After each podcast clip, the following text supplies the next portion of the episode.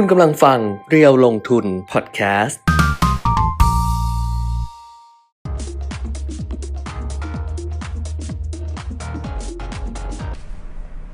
สวัสดีค่ะ สวัสดีครับ มาแล้วอัปเดตเทรนด์ลงทุนกับเพจจะลงทุนนะคะครับเออจะถามว่าต้องยังไงนะนมัสการเขาต้องไงนะนมัสการใช่ไหมเออแอดมินแอดมิ นนมัสการนมัสการค่ะเขาไม่ให้ล้อเลียนพระภิกษุวันนี้พระสงฆ์อะแหมอะไรนะมหาเทวีเจ้าอะไรอะอ๋อเหรอได้เหรออเขายังใส่แล้วอ๋อหลวงพี่หลวงพี่ยังให้การต้อนรับเลยได้หมดใช่ไหมได้ เออ เออ นี่วันนี้ใส่มาให้ให้อินเทรนด์นี่เสียงดังเลยนะเนี่ยโวยวายเลยอะโว เข้ายวายเข้าลยกระแสไหมฮะเข้ากระแสไหมเข้ากระแสปกติจะใส่สูตรคุไม่มเข้า อันเนี้ยกระแสนี้ตกแล้วเอาเหรอเมื่อวานมีโปรเก้าเดือนเก้าแรงกว่าไงอ๋อเก้าเดือนเก้ารัฐมนตรีสองคนไงเออเออเออจริงๆอะมีผลวันที่ 8 แต่เมื่อวานเป็นข่าววันที่ 9 เดือนใช่9ที่ฉันเลยบอกโปรแรงแซง9เดือน9เออเพราะฉะนั้นอันนี้ไม่ใช่กระแสแล้ว แต่ก็ยังมีอยู่ เข้าไปพบกรรมาธิการเมื่อวานไง เออ เออ เมื่อวานหรือวันไหน เมื่อวาน เมื่อวานเหรอ เออ เพิ่งแล้วก็แถลงข่าวกันเรียบร้อยแล้วไงเออก็ยังอุ๊ยกคระนแสดูยังเร็วมากเลย 30 คนเอแล้วอะอเร็วเชียวกระแสยังมีอยู่ ดิฉันก็เลยคุยกับคุณปิยมิตรค่ะเออคุณผู้ชมว่าบอกว่าพศใช่ไหมครับเอ่อพระมหาภัยวันพระมหาสมปองอะครับไปไปไปกรรมาธิการพบบกรรมธิการอ่าแล้วก็กรรมาธิการเขาบอกว่า อะไรนะขอให้เพิ่มคือสาระคือไลฟ์ได้ไม่ได้ติดอะไรไลฟ์ได้เออแต่แต่ว่าว่าขอให้เพิ่มสาระเพิ่มสาระขึ้นเพิ่มสาระนี่คือสาระทางสัตไอทางพุทธศาสนานะเพราะคืว่าอให้หวานน้อยตลกน้อยเหมือนสั่งไอเนี้ยเหมือนสั่ง สั่งกาแฟหวานน้อย เออเออเออคือให้ลดตลกเรืองลงเหลือ30ครับแล้วพระมหาสมปองบอกว่าช่วงแรกขอ 50 เออ50 ดึงคนอะไรอย่างนี้มีอย่างนี้ด้วยนะ เออเออ แต่ดิฉันก็เลยบอกคุณปิ่มมิตรว่าคุณปิ่มมิตรดิฉันขอให้คุณปิ่มมิตรน่าลดสาระลง ของเราสาสาระเยอะไป เยอะไปเพิ่มตลก เออก็ แต่นี่ไม่ตลกอะ ไม่ใช่คน เราไม่ใช่คนตลกอะนะ เออ ก็อ่า ใครที่ผ่านๆมาดู นึกว่าเป็นพศอะไรก็อาจจะแวะๆดูนะเผื่อยอดวิวจะขึ้นเป็นแสนบ้างไอ้ของเราอะเอ้ยของเรามันเท่าไหร่แล้วนะโอ้โหนี่สองบูสามดูร้อยเอาเดี๋ยวนี้ยังเดี๋ยวนี้ Facebook Live นี่มันนับแบบนับยากนะเออเมื่อก่อนนี้โหแบบเป็นพันเลยนะอ่าฮะขึ้นเป็นพันวิวเดี๋ยวนี้สงสัยใช่เปลี่ยอันนั้นดูย้อนหลังด้วยไง แต่ว่าของพศไม่ไม่ที่คือไลฟ์เนี่ยเฉพาะไลฟ์ก็อ๋เป็นอคนดูสอง200,000แสนกว่าเออตอนไลฟ์คนดูใช่นี่สี่สิบเอ็ดสี่สิบแล้วเออพวกเราสี่สิบแล้วคุณสุภาพรบอกว่า คิดถึงค่ะไม่ได้เข้ามาฟังสองวันเนาะอืมติดภารกิจเหรอคะได้ค่ะ อะ คิดถึงอะเหมือนกันดิฉันนะนะดิฉันคิดถึงทุกคนน่ะครับอืมเป็นเพราะช่วงนี้จิตใจหวั่นไหวง่ายอืมดิฉันว่าไอซีรีส์เกาหลีนะมันทำให้เราเป็นคนจิตปรุงแต่งเยอะนะเอ่ออินไปกับเรื่องแต่ละเรื่องใช่เออเดินก็มันมาก็เป็นไปได้อะแล้วมันจะแบบเดินมาเพลงเกาหลีมันจะเข้าหูตลอดเลยเอเอออทางที่บางทีไม่ได้ฟังอะแต่แบบครับเดินมาแล้วแบบเว้ยวันนี้อากาศดีขึ้นนิดนึงอะไรอย่างเงี้ยเหมือนเดินอยู่อืมแบบว่าอืมแล้วดูใบไม้ร่วงอะไรประมาณเนี้ยเหมือนสมัยก่อปรุนงแต่อะงถ้ามันไม่ได้มีซีรีส์ติดอะไรกันอย่างเงี้ยคนที่อ่านหนังสืออะคุณแกมเขาก็ใช่จะใช่จะอินไปกับหนังสือแต่ละเรื่องไงค่ะอ่านปรัชญาก็ช่วงนั้นอาจจะโอ้ติดปรัชญาเยอะอะไรอย่างเงี้ยเออ แต่เหมือนที่บอกเมื่อวานนะว่าในอ่าฮะ romance is the bonus book เขาบอกไว้อืมว่าหนังสือที่เป็นแรงบันดาลใจของคนอื่น ก็อาจจะไม่ได้เป็นหนังสือที่เป็นแรงบันดาลใจของคุณครับก็ได้ครับแต่ว่ามันก็จะมีหนังสือบางประเภทอะที่มันแบบที่มัน เป็นที่นิยมของทุกคนอะมันก็เออมันก็มีแหละมันไม่ใช่ไม่มีอ่าอะเอาสวัสดีค่ะ ทักทายมาได้นะคะ กับเพจเรียวลงทุนนะคะ วันนี้ก็วันศุกร์แล้วศุกร์ที่ 10 กันยายน 2564 เมื่อวานใครโดนโปร9เดือน 9 ไปบ้างมาสารภาพเลย เออเออซื้อของนะใส่ตะกร้าไว้แล้วกดเนี่ยนะครับแต่เมื่อวานดูเหมือนกับว่า เดี๋ยวคงต้องดูทาง Lazada s h o p e e อะอืมว่าเขาสรุปออกมาแล้วเนี่ย มันคึกคักแค่ไหนดิฉันว่ามันอ่าฮะอาจจะไม่คึกคักเหมือนแบบปีที่แล้วหรืออะไรอย่างเงี้ยหรือว่าเป็ก่อนนไปๆได้เป็นไปเนอะได้อืมเออมันก็คงมันก็คงคึกคัก ถ้าเกิดว่าอ่าฮะเทียบกับในช่วงเดือนทั่ว ๆ ไปเออแบบเจ็ดเดือนเจ็ดแปดเดือนแปดหรืออะไรอย่างเงี้ยอ่าฮะมันก็คงคึกคักขึ้น แต่ถ้าเกิดว่าเทียบกับช่วงที่ผ่านมาเนี่ยครับการจับจ่ายใช้สอยไม่น่าที่จะคึกคักมาก แต่ดูจากข่าวที่ออกมาค่ะเขาก็ไม่ได้เน้นยอดรวมมากนะค่ะแก้มเขาก็จะไปเน้นว่าแบรนด์ไหนที่ขายดีสินค้าประเภทค่ะไหนที่อ่า ยอดนิยมอะไรอย่างเงี้ยค่ะเออก็จะไปแนวนั้นเอนะครับอซึ่งคือซึ่งซึ่งปกติเราเราแปลกใจเหมือนกันนะว่าครับชุดชั้นในเนี่ยอืมชุดชั้นในเนี่ยปกติอะถ้าพูดตรงๆนะชุดชั้นในอ่าฮะมันต้องไปลองอ่าหรือว่าไปที่ shop หรือไปที่อะไรอย่างเงี้ยครับใช่ไหมไปดูไปจับไปอะไรประมาณเนี้ยอือฮึแต่กลายเป็นว่าชุดชั้นในที่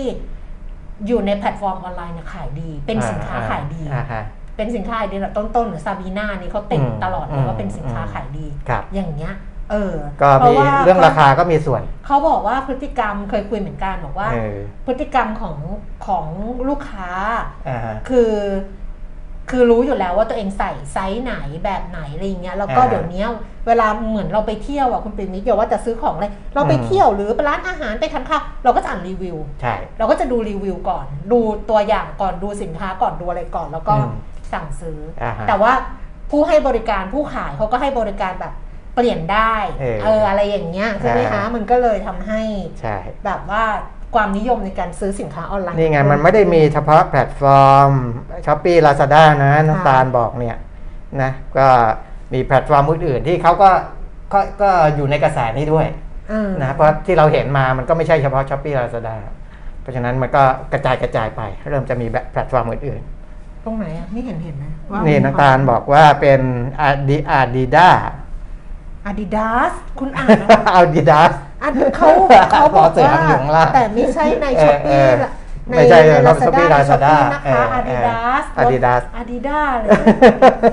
เสือเสือเสือมันมาข้างล่างเนี่ยเออเลยงงเลย เออ เอออาดิดาสนี่ไงอาจจะแต่ว่า Adidas นี่อาจจะซื้อซื้อตรงคือแต่ละแบรนด์เนี่ยเขาเขาก็ก็จะลดทำของด้วเขายเองเขาด้วก็ยไงทำด้วยอยู่เออแล้วเขาก็ทำเขาด้วยจะลดแต่ว่าของเขาก็แล้วแต่ไงว่าไปเจอเออตัวไหนเข้านะแบบนี้เออะอโอเคค่ะก็วันนี้เดี๋ยวเราอาจจะจบเร็วนิดนึงเออใช่นะครับใช่อย่างที่ใช่บอกไว้แล้ว เพราะว่าอืมเดี๋ยวคุณแก้มจะต้องไปฉีดวัคซีนเข็มที่2ค่ะนะครับก็อ่าเข้าเรื่องของโควิดเลยละกันอืมนะครับโควิด ในระดับโลกเนี่ยบอกแล้วนี่นอกจากโมสาระแล้วนะ ต้องปรับโทนเสียงด้วยนะเออว่าให้ดูมีความคลื่นเครงมากขึ้นโควิดเอาแล้วแต่ละในกันระดับโลกเนี่ยนะครับ ก็ติดเชื้อเพิ่มขึ้น 6 0 0 0 0นค่ะนะแต่ว่าเป็นสหรัฐอเมริกาแสนห้าหมื่นเจ็ดพันอืมนะครับ ก็ถือว่ายังเอ่อหนักหนาสาหัสอยู่สำหรับสหรัฐ เพราะว่าผู้เสียชีวิตเอ่อรวมทั่วโลกเนี่ย 9,931 คนเกือบเกือบหมื่นเนี่ย อยู่ในสหรัฐซะ1,767 คนอืมนะครับ แล้วก็อีกประเทศหนึ่งที่เสียชีวิตเกิน 1,000 ใน 1 วัน ก็ติดกันแหละนะครับ ก็คือเม็กซิโกเอ่อเสียชีวิตอีก 1,071 คนอืมติดเชื้ออีก 15,700 กว่าคนนะครับ เพราะฉะนั้นเอ่อเราก็ยังเห็นว่าสหรัฐนี่ ถ้าดูตัวเลขทุกวันทุกวันเนี่ยยังคุมไม่ได้เลยนะอืมทั้งในฝั่งของผู้ติดเชื้อแล้วก็เสียชีวิตแล้วก็อ่าผู้ป่วยที่อยู่ในภาวะวิกฤตเนี่ย ก็ยังสูงกว่า 25,000 คนนะ25,800 กว่าคน ถ้าตัวเลขตรงนี้ยังไม่ลดลงมาต่ำกว่า 20,000เนี่ยโอกาสที่เราจะเห็นผู้เสียชีวิตต่อวันในหลักพันหรือใกล้ๆพันของสหรัฐเนี่ยยังอยู่ต่อไปอีกระยะหนึ่งนะครับอืมส่วนอ่าประเทศที่มีผู้ติดเชื้อเกิน 20,000 คนก็มี 5 ประเทศ สหรัฐอเมริกาอินเดีย สหราชอาณาจักรอิหร่าน แล้วก็ตุรกีนะครับ ส่วนประเทศที่มีผู้เสียชีวิตต่อวันสูงในอันสิบอันดับแรก ก็จะมีสหรัฐเม็กซิโกที่บอกไปแล้ว รัสเซีย อินโดนีเซีย อิหร่าน เวียดนามยังเสียชีวิตอยู่ 497 คนเมื่อวานนะเกือบ 500 คนนะมาเลเซีย 361 คน อินเดีย 339 นะครับตุรกี แล้วก็แอฟริกาใต้จะเห็นว่าของเราเนี่ยดีขึ้นค่ะของเราหลุดท็อป 10 มาแล้วนะครับค่ะแล้วก็วันนี้ก็ถ้าเทียบกับเมื่อวานเนี่ยวันนี้ถือว่าลดดีทีเดียว วันนี้เลยลดเนาะยอดผู้ครับติดเชื้อลดเมื่อวานหมื่นหกใช่ไหมเมื่อวานหมื่นหกเออก็หมื่นหกเนี่ยมันมีคลัสเตอร์ใหญ่ๆเข้ามานะครับแต่อย่างทที่หารไปเรือเขาแล้วบอกแล้วนะเออเขาบอกว่าว่าเขาไม่ใช่คลัสเตอร์เขาบอกเออเป็นยอดสะสมเออเป็นยอดรวมนะมา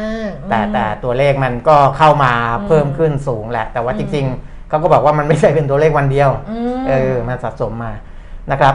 แต่พอตัวเลขที่มันคลัสเตอร์ใหญ่ๆ มันลดลงไปเนี่ย จะเห็นว่าจำนวนผู้ติดเชื้อก็ลดลงชัดเจนอืมนะจาก 16,031 เมื่อวานก็เหลือ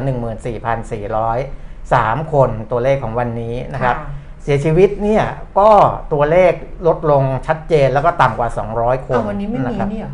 ฮะไม่ขึ้นกราฟิกเหรออ่านี่ไงครับแอดมินยังไม่มาขึ้นไงติดภารกิจอยู่ นะครับ ก็เลยก็เลยสงสัยว่าเออเอาไม่ขึ้นกราฟิกเหรอ มีกราฟิกไม่เหรอวันนี้ มีมีมีเออนะก็อ่าดีขึ้นทั้งในฝั่งของผู้ติดเชื้อแล้วก็ผู้เสียชีวิตนะครับ ผู้เสียชีวิตเนี่ยอ่าเมื่อวาน 220 ค่ะ วันนี้ 189 คนต่ำกว่าค่ะต่ำกว่า200 200นะคะนะครับค่ะก็อ่าถือว่าถ้าตัวเลขยังเป็นอย่างนี้ และเราเริ่มที่จะทยอยเปิดเมืองเปิดพื้นที่ต่างๆเนี่ยค่ะนะครับ ก็จะทำให้ในไตรมาสสุดท้ายนี่เราอ่าอาจจะเปิดได้เพิ่มขึ้นชัดเจนนะจังหวัดต่างๆ ซึ่งเขาก็มีแผนอยู่แล้วล่ะค่ะนะว่า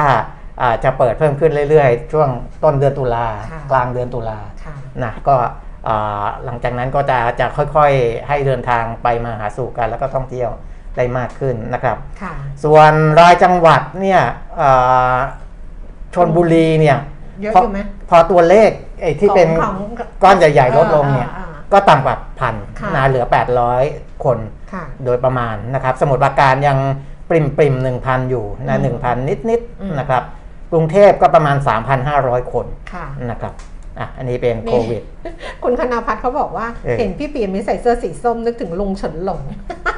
อ๋อจับปี้ไงเออเออเออเฉินหลงอะจับปี้เขาใส่สีส้มบอกว่า หวังว่าจะไม่ลุกขึ้นมาเต้นช่วงท้ายรายการดิฉันมีคลิปนะ คลิปกำลังเขาเต้นเอาไว้ว่างๆก็เปิดให้ดูเฉินหลงคุณนั่นปียมิบอกตายเลย อายุ 60 กว่าแล้วนะ โอ้โหยังได้เป็นพรีเซนเตอร์อยู่นะครับ ชุดคุณแก้มพร้อมฉีดวัคซีนมากใช่ค่ะ ไม่ต้องถกอ๋อแขนเสื้อคือถ้าเรารู้ว่าจะไปไหนอะค่ะอ่าฮะก็จะก็จะเตรียมไว้เลยจะได้ไม่จะได้ครับไม่ยาก แต่เนี่ยเมื่อกี้เพื่อนพยาบาลไลน์มาบอกแล้ว ว่า บอกว่าวันนี้คนเยอะนะอ๋อเหรอวันนี้คนเยอะก็เลยบอกเขาว่าไม่เป็นไรอ๋อก็คือมันก็เหมือนเหมือนวันก่อนผมไปละเออนะก็เป็นเป็นเข้าคิวปกติเออแต่เขาบอกวันนี้คนเยอะก็เลยบอกเออเขาว่าไม่เป็นไรไม่ต้องไม่ต้องห่วงเดี๋ยวไปเข้าคิวเออรอได้ก็คือเข้าคิวเออแบบว่าเออรอได้เลยใช่ไม่มีปัญหาเออ นะครับเราก็เป็นห่วงดิฉันละมั้งเพื่อนอ่าพยาบาลพูดถึงวัคซีนค่ะนะครับ ตอนนี้กรุงเทพปริมณฑลเนี่ยอ่าเข็มก็ฉีดไปแล้วเนี่ยประมาณอ่ารวมๆเข็มหนึ่งเนี่ยสิล้านกว่าๆเกือบเกือบ11ล้านโดสนะครับ ก็ถือว่าประมาณ 76%ของประชากรไอ้ที่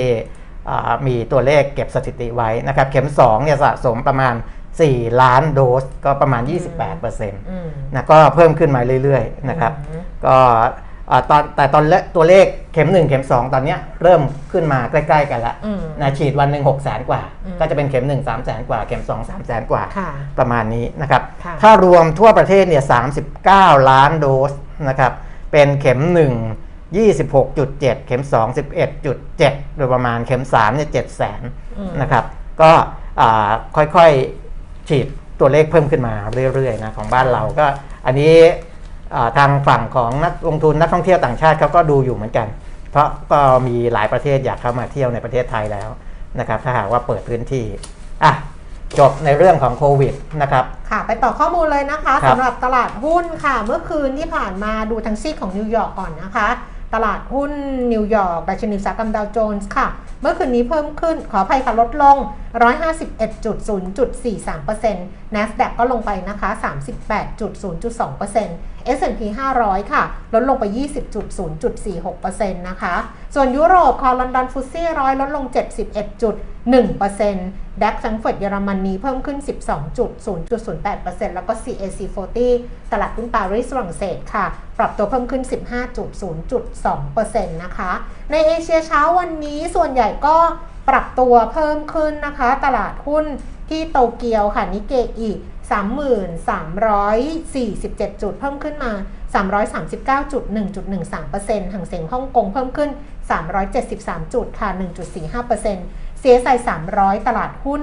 เซี่ยงไฮ้นะคะ เพิ่มขึ้น 33.0.67%ค่ะ ส่วนของตลาดหุ้นบ้านเราเมื่อวานนี้ดัชนีราคาหุ้นปรับตัวลดลงตอนปิดตลาดอะนะครับลดลงไป 2.95 จุดนะคะ อยู่ที่ 1,626 จุดค่ะ แล้วก็หุ้นที่ซื้อขายสูงสุด 10 อันดับนะหุ้นของ TEAM Consulting ใช่ไหม TEAM Group ก็ยังซื้อขายสูงสุดอันดับหนึ่งอยู่นะวันเนี้ยครับนะคะแล้วก็ราคาเนี่ยขึ้นมา 16%อืมนะมูลค่าการซื้อขาย 893 ล้านบาท ราคา 4 บาท 16 สตางค์ค่ะ เพิ่มขึ้น 58 สตางค์ 16.20%อันดับที่ 2 เป็น InTouch 81 บาท 75 ลดลงไป 3 บาทค่ะ 3% g u f Energy 40 บาท 50 สตางค์ลดลง 50 สตางค์ Advance 188 บาท 50 ลดลง 2 บาท 50 สตางค์นะคะ CPO 62 บาท ราคาเท่าเดิมค่ะ LSFG 1 บาท 60 สตางค์เพิ่มขึ้น 11 สตางค์ AOT 61 บาท 25 ลดลง 50 สตางค์บ้านปู 12 บาท 40 เท่าเดิม KBank กสิกรไทย 120 บาท 50 ลดลง 1 บาท 50 แล้วก็แมคโครค่ะ 52 บาท 50 ลดลงไป 1 บาทค่ะ ครับอ้าวอัตราแลกเปลี่ยนสิเออฮะอัตราแลกเปลี่ยนดอลลาร์บาท 32 บาท 66 สตางค์นะคะ ราคาทองคำ1,799 เหรียญต่อออนซ์ค่ะ ราคาเช้านี้ 27,750 27,850 แล้วก็ราคาน้ำมันเบรนท์71 เหรียญ71 เซนต์เพิ่มขึ้น 26 เซนต์เวสเท็กซัส68 เหรียญ31 เซนต์นะคะ เพิ่มขึ้น 17 เซนต์ดูไบ70 เหรียญ 38 เซนต์เพิ่มขึ้นมา 67 เซนต์ดูไบนี่ขึ้นมา 70 เหรียญแล้วนะ ครับ เออนะอะครบแล้วค่ะ ก็มาแล้วอ่าชอบพี่แก้มจัดรายการจังค่ะหมายถึงรายการนี้เหรอคะหรือว่ารายการอะไรเออรายการดีเด่นลุงนี่นะ ตอนนี้ดุมากเลยอะ อ๋อ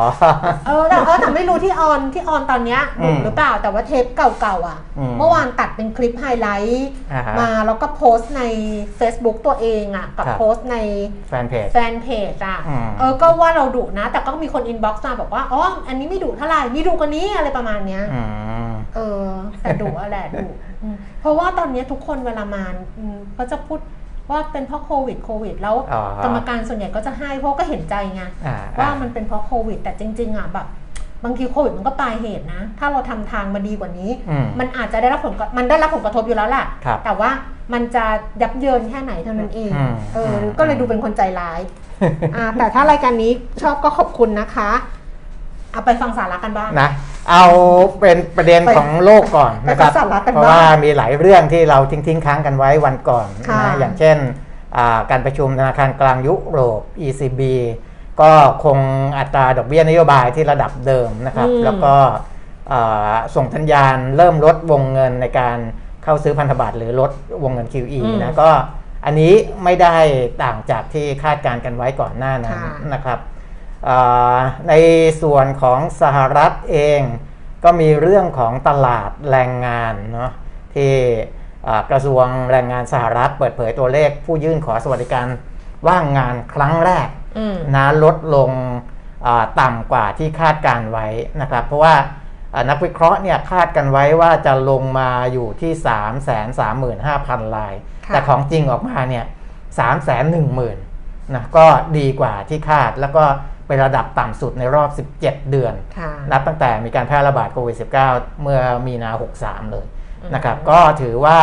เป็นสัญญาณที่ดีขึ้น แต่ว่ามันไปส่งผลกระทบอ่าต่อตลาดหุ้นของฝั่งสหรัฐ เพราะว่าถ้าตัวเลขมันดีเนี่ยนะโอกาสในแง่ของเรื่องของ QE เรื่องของดอกบุ้งดอกเบี้ยเนี่ยอืมคืออาการผ่อนคลายต่างๆ มันจะลดน้อยลงนะครับ มันค่ะก็เลยไปส่งผลกระทบกับตลาดทุนนะ แต่ในเรื่องของ QE เองหลักๆแล้วเนี่ยก็ยังมองว่าก็จะอ่าเริ่มมีการลดในปีนี้แหละค่ะนะครับ แต่ว่าจะลดมากลดน้อย และก็จะส่งผลกับค่าเงินอย่างไรกับฟันโฟอย่างไรเนี่ยก็คงต้องดูนะครับ คือถ้าสหรัฐใช้นโยบายการเงินแบบตึงตัวเร็วอืมขึ้นเนี่ยอ่ามันก็มีโอกาสที่จะทำให้มันไปกระทบกับเรื่องของตลาดตราสารหนี้ด้วยนะมันอาจจะดึงเงินจาก ตลาดเกิดใหม่เนี่ยกลับไปในฝั่งของตลาดสหรัฐได้นะครับ แต่ว่าถ้าอ่าลดแบบทยอยค่อยๆ เป็น ค่อย ๆ ไปนะฟันโฟต่างๆ ก็อาจจะยังไหลเข้ามาในฝั่งของ emerging market นะครับค่ะนี่ก็เป็นของอาในฝั่งของสหรัฐนะก็มีอ่าสหรัฐมียุโรปนะครับ ส่วนทางจีนนะจีนก็มีเรื่องของตัวเลขเงินเฟ้อดัชนีราคาผู้บริโภคเพิ่มขึ้น 0.8%ในเดือนสิงหาคมค่ะนะครับชะลอตัวจากเดือนกรกฎากรกฎาเนี่ยเพิ่ม1%ค่ะนะแต่ว่าสิงหาเพิ่มอ่าแค่ 0.8 แล้วก็โดยรวมๆเนี่ยยังต่ำกว่าเป้าหมายอืมที่รัฐบาลกำหนดไว้นะครับปีนี้เนี่ยเป้าหมายของจีนเขาให้เงินเฟ้อถึง 3%เลยนะอืมเพราะว่ามองว่ามันเป็นการฟื้นตัวจากสภาวะปกตินะครับแต่ว่าตอนนี้ก็ยังไม่ถึงนะยังไม่ถึงอะก็ให้เห็น นะทั้ง 3 ภูมิภาคอืมที่เป็นเศรษฐกิจขนาดใหญ่นะครับ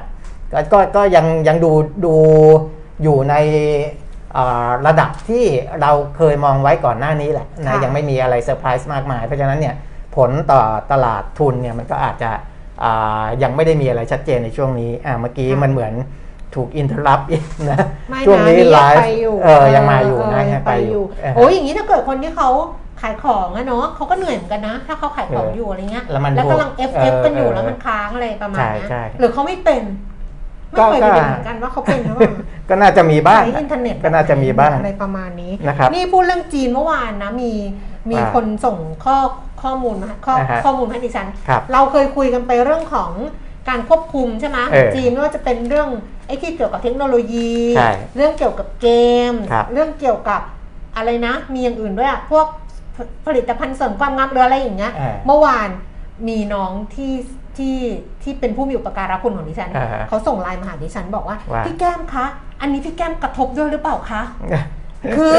จีนเอาจริง เออ อันนี้คือจาก positioning magazine อ่าฮะออนไลน์นะคะ ที่เขาส่งลิงก์มาให้ ครับจีนเอาจริง กำจัดไอดอลหนุ่มหวานพ้นจอ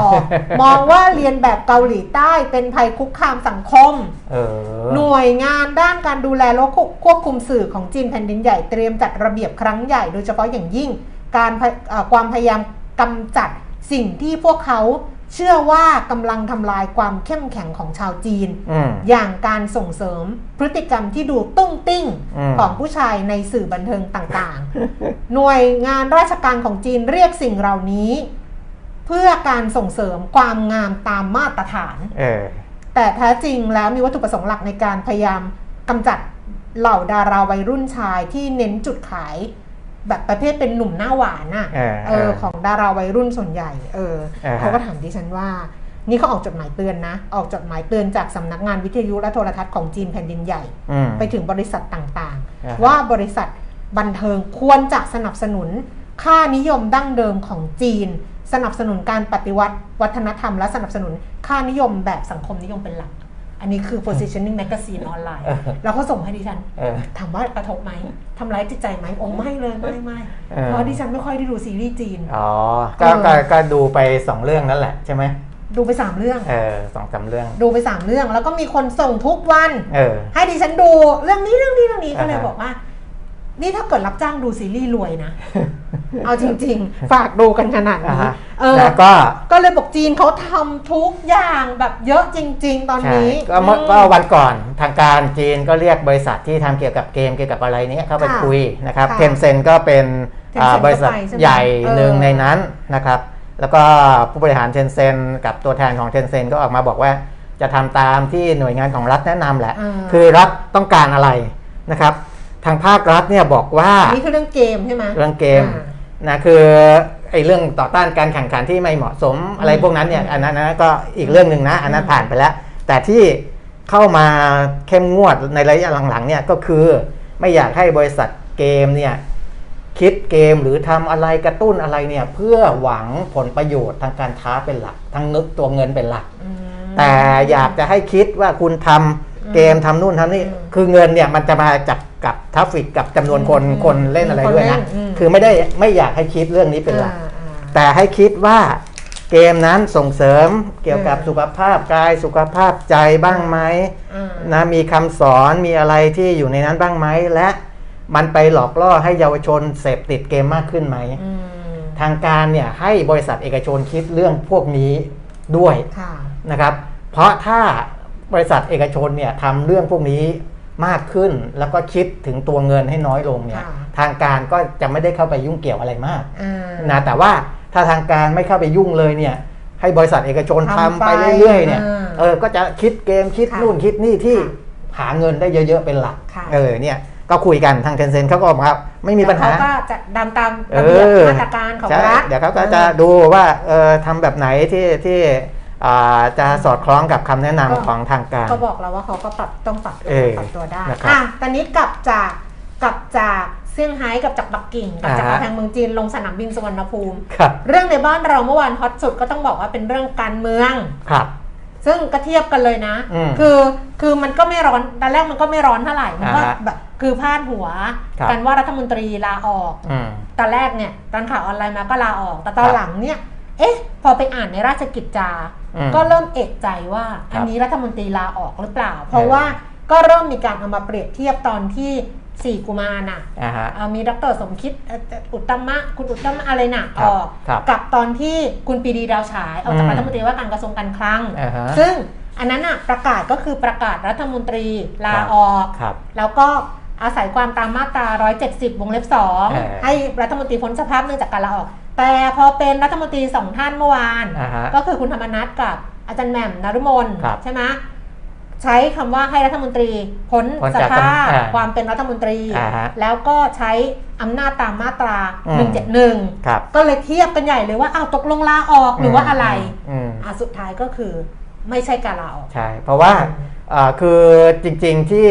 อ่าตอนแรกข่าวออกมาว่าลาออกเนี่ยค่ะเพราะว่าร้อยเอกธรรมนัฐเขาเนี่ย เขามีหนังชิสืงอใช่ไหมชิงเผยแพร่หนังสือหนัลางสือลาออกออกก่อนเออแต่จริงๆหนังสือลาออกเนี่ยลงวันที่ 8 ก็จริงค่ะแต่ว่าเพิ่งเผยแพร่ในวันที่ค่ะ9คือลงวันที่ย้อนหลังอะแต่ว่าเออคุณธรรมนัฐบอกว่าจริง ๆอะเซ็นไว้ตั้งแต่เมื่อวานเป็นเออแต่เลขาเออไม่รู้เออเลขาคิดว่าจะมายื่นให้วันนี้ แต่เออแต่ถ้าไปเทียบอย่างนั้นเนี่ยอืมก็คือชัดเจนว่าอืมเพราะว่าคำสั่ง อ่าปลดให้พ้นจากรัฐมนตรีเนี่ยอ่าออกวันที่8เนี่ยอ่าคือคุณมายื่นวันที่ 9 หรืออะไรก็แล้วแต่เนี่ยยังไงก็อ่าไม่ใช่การลาออกอยู่แล้วล่ะอ่านะเพราะว่าหนังสือตัวนี้ยังไม่ได้ยื่นค่ะจึงจึงไม่ได้มีผลอะไรกับค่ะการที่ให้พ้นหนังสือยังอยู่กับตัวเออยังอยู่กับตัวยังไม่ได้ไปไหนเออเพราะฉะนั้นไม่เกี่ยวออนะไม่เกี่ยวกับการลาออกก็อืมนะอ่าตอนหลังก็ชัดเจนแหละว่าค่ะถูกปลดค่ะนะเพราะว่ามันก็มีเรื่องราวอ่าอาจจะเกี่ยวข้องกับเรื่องอภิปรายด้วยเรื่องโหวตค่ะรัฐธรรมนูญ ด้วยอืมนะวาระสามนะอืมวันนี้อ่าจริง ๆ เปิดประชุมกันไปตั้งแต่ตอนเช้านี้เราไม่ได้ดูนะครับค่ะแต่อันเนี้ยก็อาจจะมีผลทำให้เกิดการกระเพื่อมทางการเมืองด้วยเหมือนกันค่ะเพราะว่าการโหวตของวันนี้เนี่ยอ่าที่เขาพูดกันถึงบัตรหนึ่งใบสองใบอะคุณค่ะจ้ามคือที่พักเล็กๆ หรือว่าพักก้าวไกลเดิมคืออนาคตใหม่ใช่ไหมค่ะได้เข้ามาเสียงจำนวนมากเนี่ยอ่าเพราะบัตรหนึ่งใบอืมเออเพราะบัตรหนึ่งใบเพราะฉะนั้นเนี่ย พักก้าวไกลก็ยังอยากให้ใช้ระบบเลือกตั้งแบบเดิมอืมแต่ตอนเนี้ยในพักใหญ่ ๆ ไม่ว่าจะเป็นพลังประชารัฐ ประชาธิปัตย์เพื่อไทยเนี่ยอืมต้องการกลับไปสู่ระบบเดิมอืมคือบัตรเลือกตั้ง2ใบอืมนะแล้วก็จำนวนสสแบ่งเขตเนี่ยมากขึ้นอืมจำนวนสสบัญชีรายชื่อลดลงอืมคือในยุคที่เราอยู่ตอนเนี้ยค่ะ สสแบ่งเขต 350ค่ะบัญชีรายชื่อค่ะ150 แต่ถ้ากลับไประบบเดิมเลยเนี่ยค่ะบัตรบัตรสองใบเนี่ยสสแบ่งเขตเนี่ยอืม400 บัญชีรายชื่ออืม100นะก็จะเป็น 500 คนอืมนะครับเพราะฉะนั้นแล้วก็วิธีการที่คัดเลือกเข้ามาเนี่ยพักเล็ก ๆ น้อยๆจะไม่ได้เข้ามาเหมือน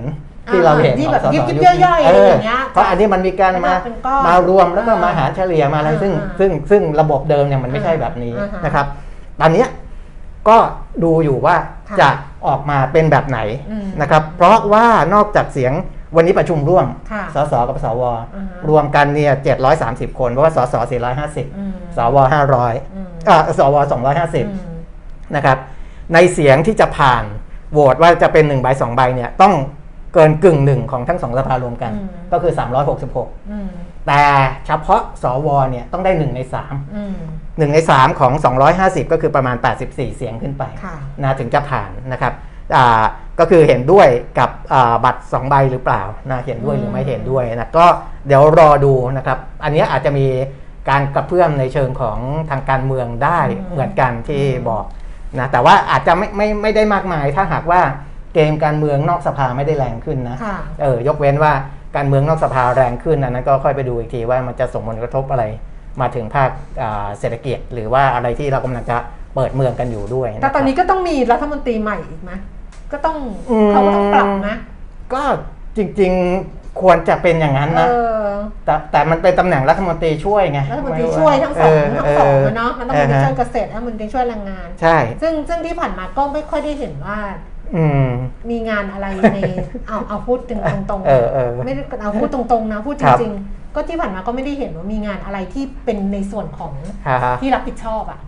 อ๋อที่รับผิดชอบคืออะที่ทั้งที่ทั้งแรงงานทั้งเกษตรอะก็ไม่ได้เห็นมีคือเห็นไปทำคือเราต้องบอกว่าไม่เห็นเป็นข่าวออกมาชัดเจน แต่การทำงานของเขาว่าเขาก็ทำอไม่ยู่เห็แล้วนไงก็ไม่เห็นไงเออเออก็ไม่ได้เห็นจ้ะก็ไม่เห็นไง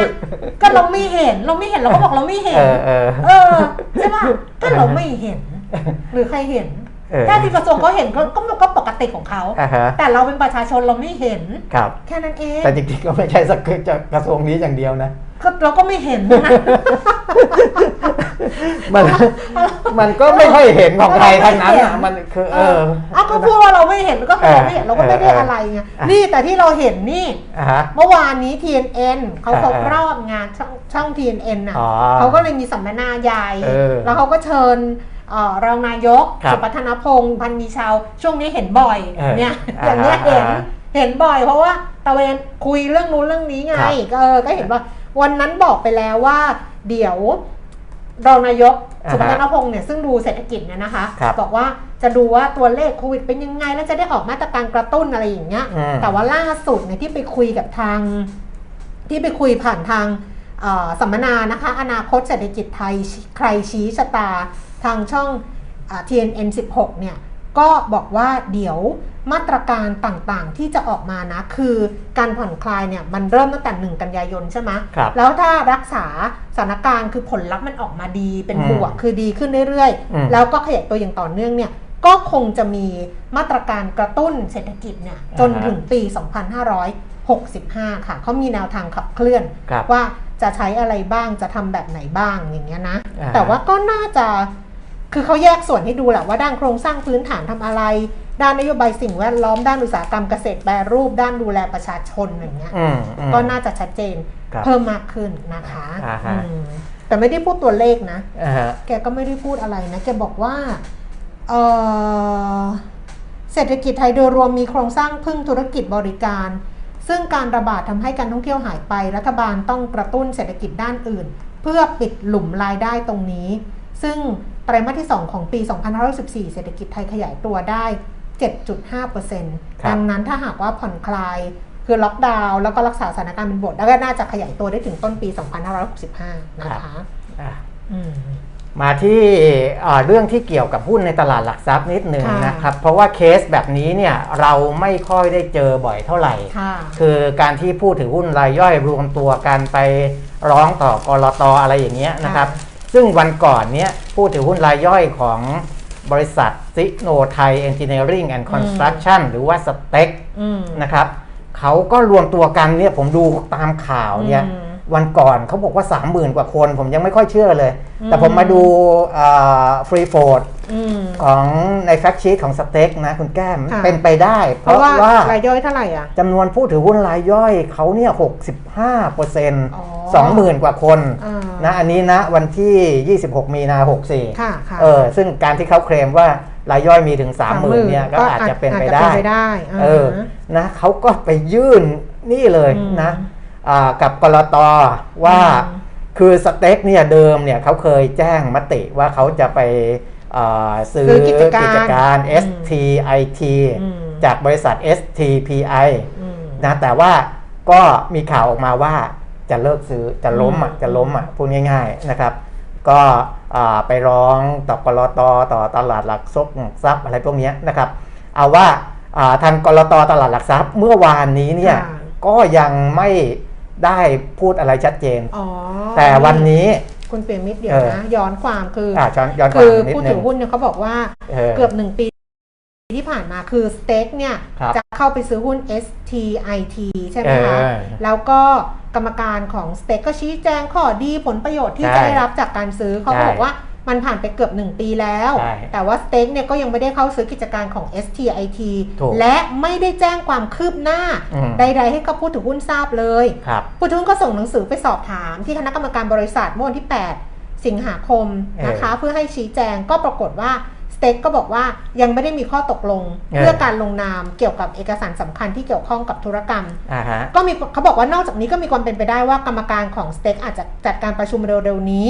แล้วอาจจะมีวาระยกเลิกเออการซื้อกิจกิจการดังกล่าวอ่าฮะทำให้ผู้ถือหุ้นรายย่อยที่มีจำนวนมากกว่า 22,700 2,700คนนี่ไงและบริษัทเสียหายรวมทั้งยังทำให้ผู้ถือหุ้นรายย่อยของ STPI จำนวน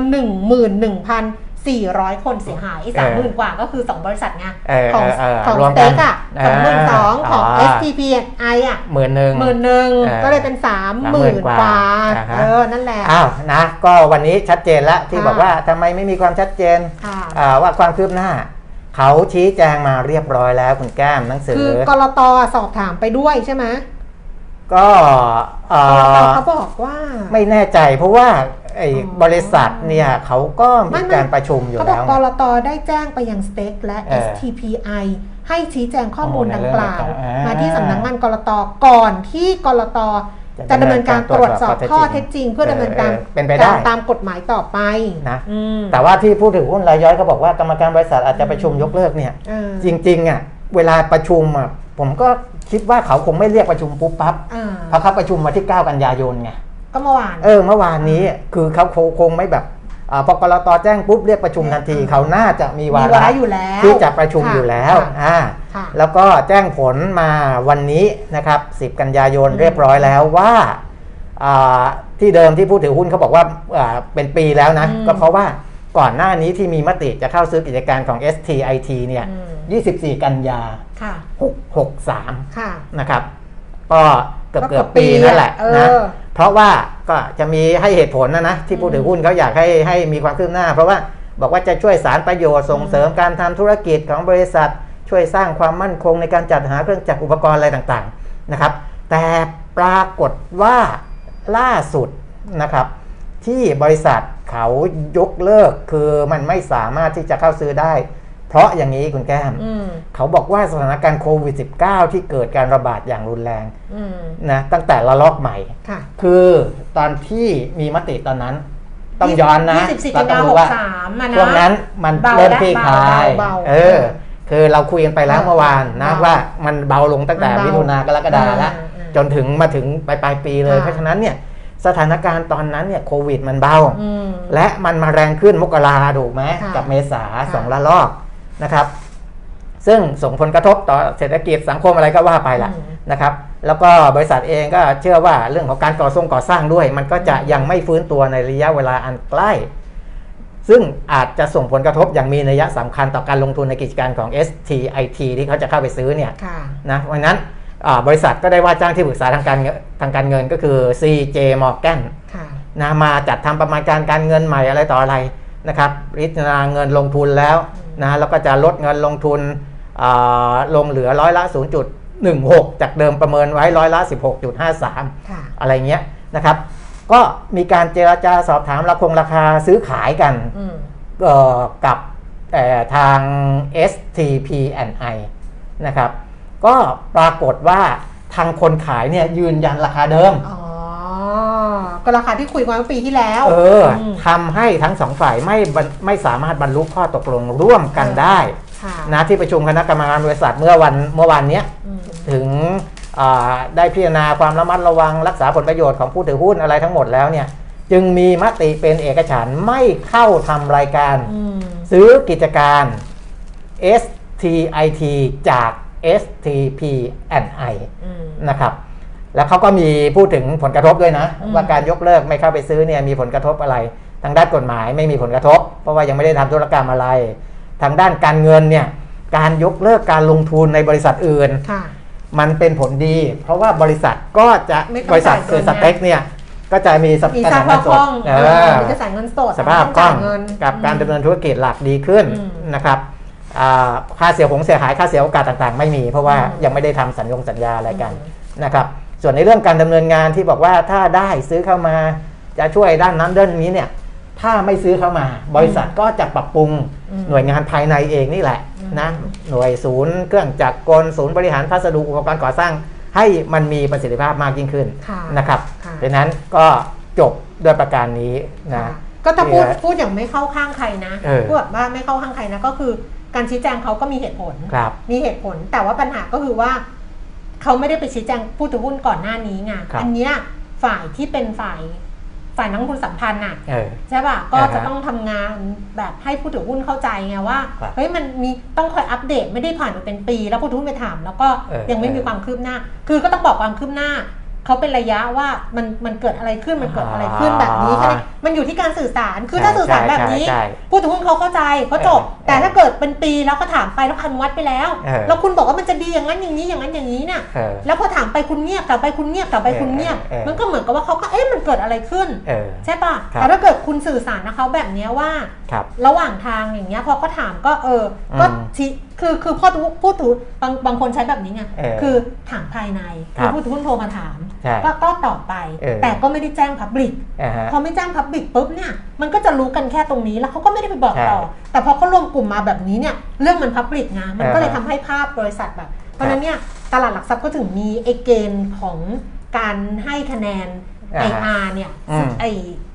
นักลงทุนสัมพันธ์น่ะครับคือคุณต้อง ใช่ป่ะ เราต้องตังหงิดแล้วว่าเออพอมีคนถามมาเยอะๆเนี่ยอืมอืมเอ้ยเราจะพับบิกทีนึงไหมเออเปิดเผยความคืบหน้าว่าขณะนี้ยังคุยอยู่นะเออแต่อาจจะมีบางประเด็นที่ยังตกลงกันไม่ได้อะไรอย่างเงี้ยครับไม่ใช่เงียบไปเป็นปีเออเออนะแต่มันก็มีเกณฑ์ตลาดหลักทรัพย์อ่าบางข้อนะที่บอกว่าถ้าอืมถ้าเป็นเรื่องสำคัญเนี่ย